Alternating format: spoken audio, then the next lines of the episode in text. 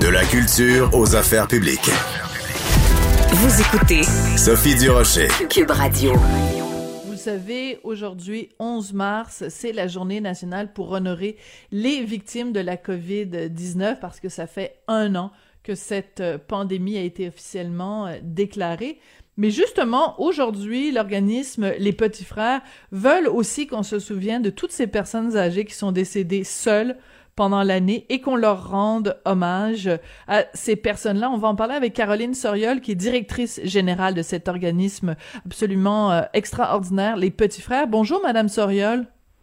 Bonjour cette journée-là euh, où on va euh, se recueillir tous ensemble pour, penser aux victimes de la COVID-19. Vous avez, vous allez la vivre comment, vous, Madame Soriol? Ben, écoutez, aujourd'hui, on, est vraiment dans le, recueillement. Hein. C'est extrêmement important de prendre le temps de, de, de, prendre la mesure de tout ce qui nous a euh, affectés, euh, euh, attristés euh, au cours de la dernière année. Et puis, chez les petits frères, on organise une cérémonie là, de, commémoration en fin de journée parce qu'on a énormément là, de bénévoles qui ont été, qui se sont engagés tout au long de l'année. Donc, on fait ça en fin de journée pour que tout le monde puisse s'y joindre. Donc, on aura une cérémonie de commémoration sous le signe de la musique et du recueillement, euh, d'une minute de silence là, pour euh, se souvenir de toutes ces personnes euh, qu'on a connues, qui nous ont quittés, mais aussi de toutes ces personnes qui sont mortes seules dans la quasi anonymat, hein, qui ne pouvaient pas avoir accès à leurs proches au cours de la dernière année, puis qui sont décédés malheureusement seuls. Il y a encore des gens qui savent pas ce que fait votre organisme. Alors peut-être commencer par le, le début. C'est quoi les petits frères? Alors, mes petits frères, on est présents au Québec depuis euh, presque 60 ans maintenant et notre mission première, c'est d'accompagner des personnes aînées isolées, euh, des personnes qui n'ont plus d'entourage. Donc, euh, hein, quand on vit vieux, c'est une belle nouvelle de vivre vieux, de vivre longtemps, mais mm-hmm. très souvent, quand on vit vieux et longtemps, les personnes qu'on a aimées nous quittent avant nous. Et donc, souvent, les gens peuvent être veufs, hein, ou il y a aussi beaucoup de gens qui n'ont pas eu d'enfants, donc ils, ils se retrouvent dans leur grand âge et qui sont complètement seuls au monde. Hmm. Et notre mission chez les petits frères, c'est de leur offrir une famille pour toutes les années qui leur restent à, vivre. Donc, nous, quand on accueille une personne euh, aînée, isolée dans notre famille, on, lui promet d'être auprès d'elle, euh, de veiller sur elle, de l'aimer, de, d'être présent euh, pour toutes les années qui leur restent. Donc, une personne, peut-être qu'elle a 75 ans, qu'elle est assez en forme, mais elle est seule parce que elle est célibataire ou elle est elle est veuve. Et mais dans toutes les années qui vont venir devant elle, il va, il va arriver toutes sortes de choses. Hein. elle va avoir mm-hmm. tout un parcours de vie, mais ça se peut que elles doivent déménager, euh, elles doivent euh, changer de conditions de vie, ça se peut qu'elles soient hospitalisées.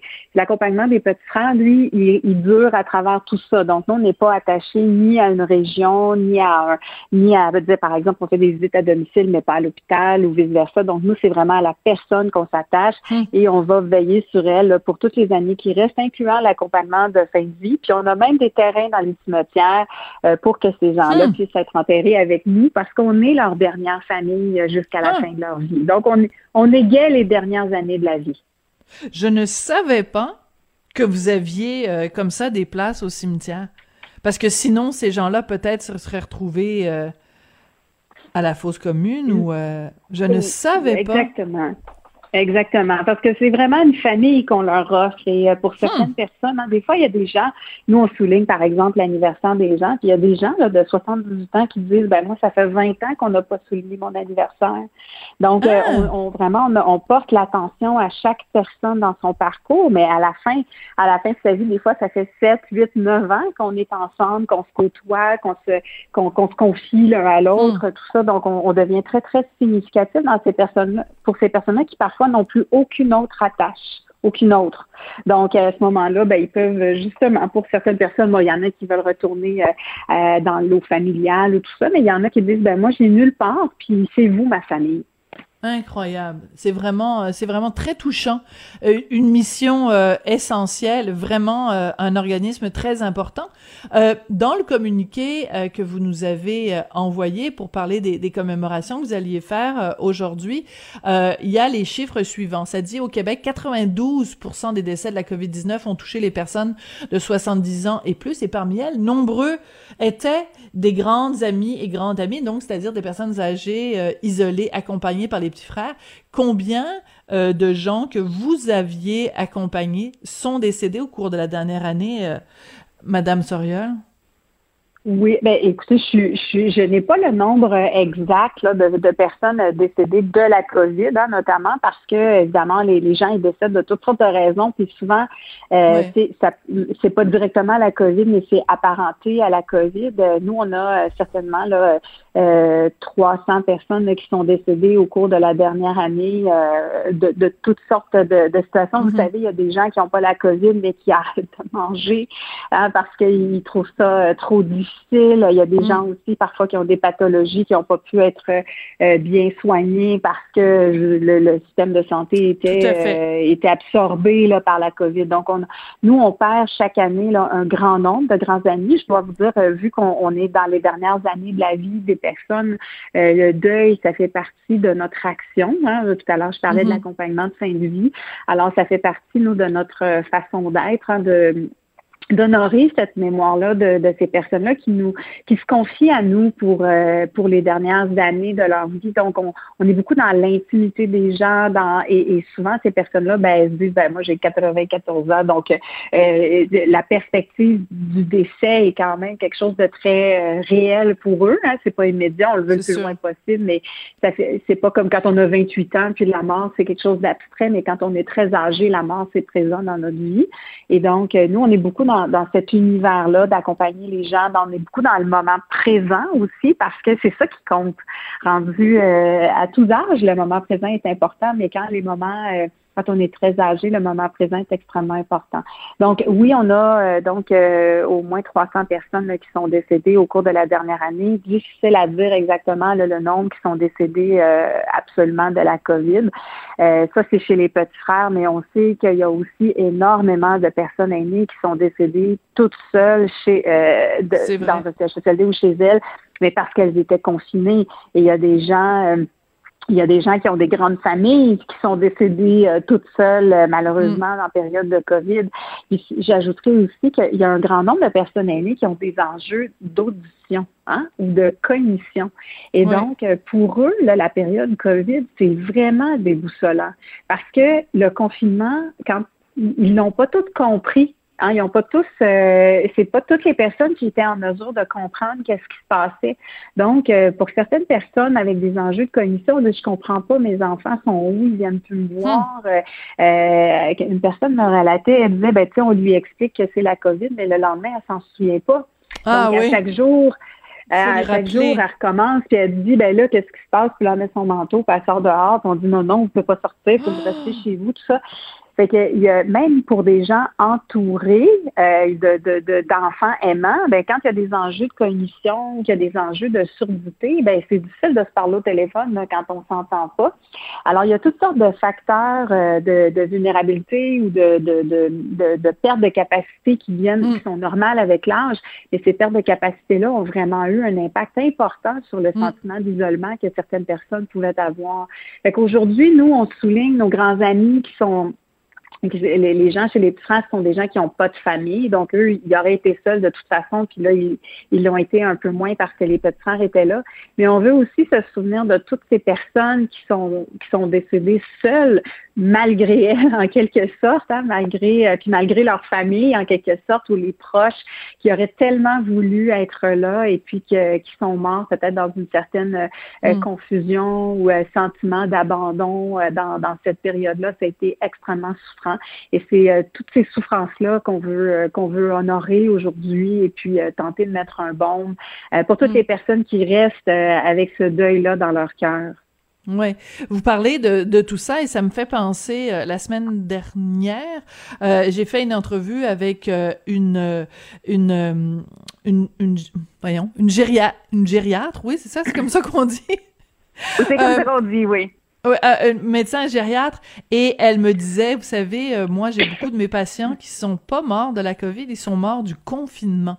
Euh, et ce qu'elle voulait dire par là, c'est que euh, pour les personnes plus âgées, le simple fait, elle dit, ça prend trois jours pour que leur état se dégrade quand elles ne peuvent pas sortir ou qu'elles ne peuvent pas marcher ou qu'elles ne peuvent pas. Alors c'est c'est très très rapide. J'imagine que c'est le même genre de de conséquences du confinement que vous avez pu voir aussi chez les grands amis des petits frères. Absolument, absolument. Puis on voit beaucoup, là, puis ça, ça va vraiment être un gros enjeu post-COVID. Là. Euh, on voit beaucoup de pertes de tonus musculaire, hein, ça c'est certain. Là. Les gens qui avaient l'habitude de prendre une marche tous les jours, puis que là, ils n'en prennent plus. Euh, la dénutrition aussi, donc ils mangent moins, ils ont moins d'énergie, ils font moins d'exercice. Donc euh, vraiment, et, effectivement, les capacités d'une personne très âgée diminuent très, très rapidement. Donc, il y a toute la question de la condition physique là, des personnes aînées là, qui va vraiment, il va il va falloir avoir vraiment des stratégies de réhabilitation parce que le c'est délicat, hein? c'est pas comme quelqu'un de 24 ans qui s'est cassé la jambe et qui a se réhabiliter, mais c'est des stratégies à petits pas vraiment euh, pour euh, des personnes du grand âge, mais ça va vraiment être extrêmement important. Donc ça, c'est le volet euh, physiologique, bien sûr. Puis quand on fait moins d'exercice, puis on mange moins, des fois, mm. le sommeil est affecté. Il y a toute l'anxiété aussi là, qui, qui nuit au sommeil.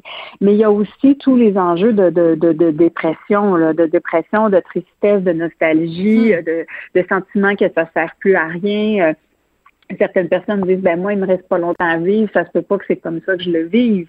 Et, euh, et donc il y a vraiment énormément de, de, de, de, tristesse de dépression de, de pensée circulaire hein, en quelque sorte. On, on, se répète les mêmes choses tout au hmm. long de la journée parce qu'il y a personne qui vient euh, casser notre notre cycle mental. Et euh, moi j'entends énormément là, de gens qui disent qui nous parlent même de leurs parents qui disent moi ma mère était autonome et elle est maintenant désorganisée euh, il y a hein? vraiment eu, euh, oui, il y a vraiment eu des pertes euh, sur les, les, les, les, la, la, socialisation, ça nous tient bout en quelque sorte, hein, ça nous ça nous maintient euh, droit, lucide, euh, activé en quelque sorte, mais là, avec un repli sur soi, un repli dans sa chambre, dans son petit appartement, on va même plus à l'épicerie parce que l'épicerie doit nous être livrée, tout ça, on sort plus dehors. Euh, y a, y a, c'est, pas le cas pour tout le monde, là, hein, bien sûr, mais euh, on voit beaucoup de gens qui perdent de leur capacité, de leur autonomie, de leur, mm. de leur hop la vie, là, en quelque sorte. oui, tout à fait. aujourd'hui, j'ai le goût de faire quelque chose et je le fais, mais là, tout d'un coup, on a plus le goût, on le fait plus, puis après ça, on oublie comment le faire. Donc, euh, il y a énormément d'effets euh, qui, sont constatés là, chez les personnes aînées. Puis nous, ben, nos bénévoles le vivent euh, par ricochet parce que nos bénévoles aussi, nous, notre travail, c'est d'épauler nos bénévoles. Ah, on a presque 2500 bénévoles répartis un peu partout au ah Québec. oui. C'est énorme. C'est eux qui font l'accompagnement. Ben oui, absolument, ben absolument, absolument. Puis nos portes sont toujours ouvertes. Hein? Donc, s'il y a des gens qui ont envie d'accompagner des personnes aînées ou s'il y a des personnes aînées qui, qui se sentent seules, vous pouvez appeler frères. Euh, vous êtes une bonne recruteuse, Madame Soriol. ben, j'espère bien. Nous, on veut qu'il n'y ait plus personne de seul au Québec. C'est ça notre ah, dans la vie et puis de hmm. créer un grand tissu de, de solidarité parce qu'il y a aussi énormément de gens qui ont envie de faire un petit geste, qui disent ben moi j'aimerais appeler quelqu'un euh, euh, hmm. une fois par semaine pour jaser avec une, une, personne aînée. Fait que nous on fait des jumelages entre les bénévoles et les personnes hmm. aînées euh, dans le respect des mesures Covid. On est extrêmement respectueux parce que nos personnes aînées elles sont vulnérables. Donc on on va pas les exposer là, dans des situations dangereuses pour elles. On, mais on veille sur chacune, on s'assure que chacune se porte bien. Puis quand elle se porte moins bien, ben, on est là aussi euh, pour les épauler à travers euh, ce qu'elles ont à traverser parce qu'on les aime toutes une par une euh, pour toute la vie qui leur reste. C'est tellement bien dit. Euh, Madame Soriol, l'entrevue tire vers sa fin. J'ai envie de vous demander, vous, euh, je je sais pas, je, devine à votre voix que vous êtes euh, toute jeune. Qu'est-ce qui a fait que vous avez décidé un jour de travailler avec cet organisme-là, les petits frères? Peut-être commencer par nous dire votre âge, parce que peut-être que ben, je suis pas si jeune quand même. J'ai 48 ans. Alors, je laisse ben, c'est jeune. décider si je suis jeune ou pas. vous êtes jeune. Alors, rapidement, vous avez une minute pour nous dire pourquoi vous êtes parti chez les petits frères. Ah, ben parce que, écoutez, il y a trop de personnes qui souffrent euh, dans l'isolement. C'est mm. épouvantable. Et ces, ces personnes-là, elles sont en très grand nombre et tristement, elles vont être en... Ben, c'est une bonne nouvelle que les gens vivent longtemps, mais malheureusement, euh, notre société ne s'est pas adaptée à cet allongement de la vie. C'est vrai. Il faut faire quelque chose. Il faut se mobiliser comme société. Avant, nos personnes aînées descendaient, euh, décédaient à 72, 75. Et donc, la vie, c'était différent. Mais là, on a ajouté 20 ans de vie. Mais notre société ne s'est pas organisée pour s'assurer s'assurer que ces 20 mm. ans-là soient des années de qualité, hein, de bien vieillir dans la communauté. Et ça, ben, c'est la mission à laquelle euh, je, je, je, m'attarde. Je vous dirais, ça va faire maintenant euh, plus de 11 ans là, que je suis à la tête des Petits Frères. Donc, c'est vraiment ma mission, ma cause. Euh, et je m'y investis totalement avec l'ensemble de l'équipe des Petits Frères et tous les bénévoles qui s'associent à cette action-là, qui est extrêmement importante pour que les gens puissent vivre dans la dignité, que leurs dernières années soient pas des années d'abandon. Ben écoutez, vous avez tellement bien répondu. Alors, euh, ben écoutez, euh, bonne euh, bonne journée de, de, commémoration. Félicitations à vous et, et à ces 2500 bénévoles à travers le Québec. Donc, on va prendre le temps aujourd'hui de penser à, à, ces hommes et ces femmes qui nous ont quittés au cours de la dernière année. Merci beaucoup, Madame Soriol, Caroline Merci Soriol. Donc, ben, c'est la moindre des choses. Donc, euh, Caroline Soriol, directrice générale de l'organisme Les Petits Frères, très surprise d'apprendre que ça dure depuis 60 ans, cet organisme-là. Vraiment euh, euh, une initiative euh, essentielle. C'est comme ça que l'émission prend fin. Merci à Joanny Henry à la mise en onde. Merci à William Boivin à la recherche. Et merci à vous d'être là à Cube. Puis on se retrouve demain.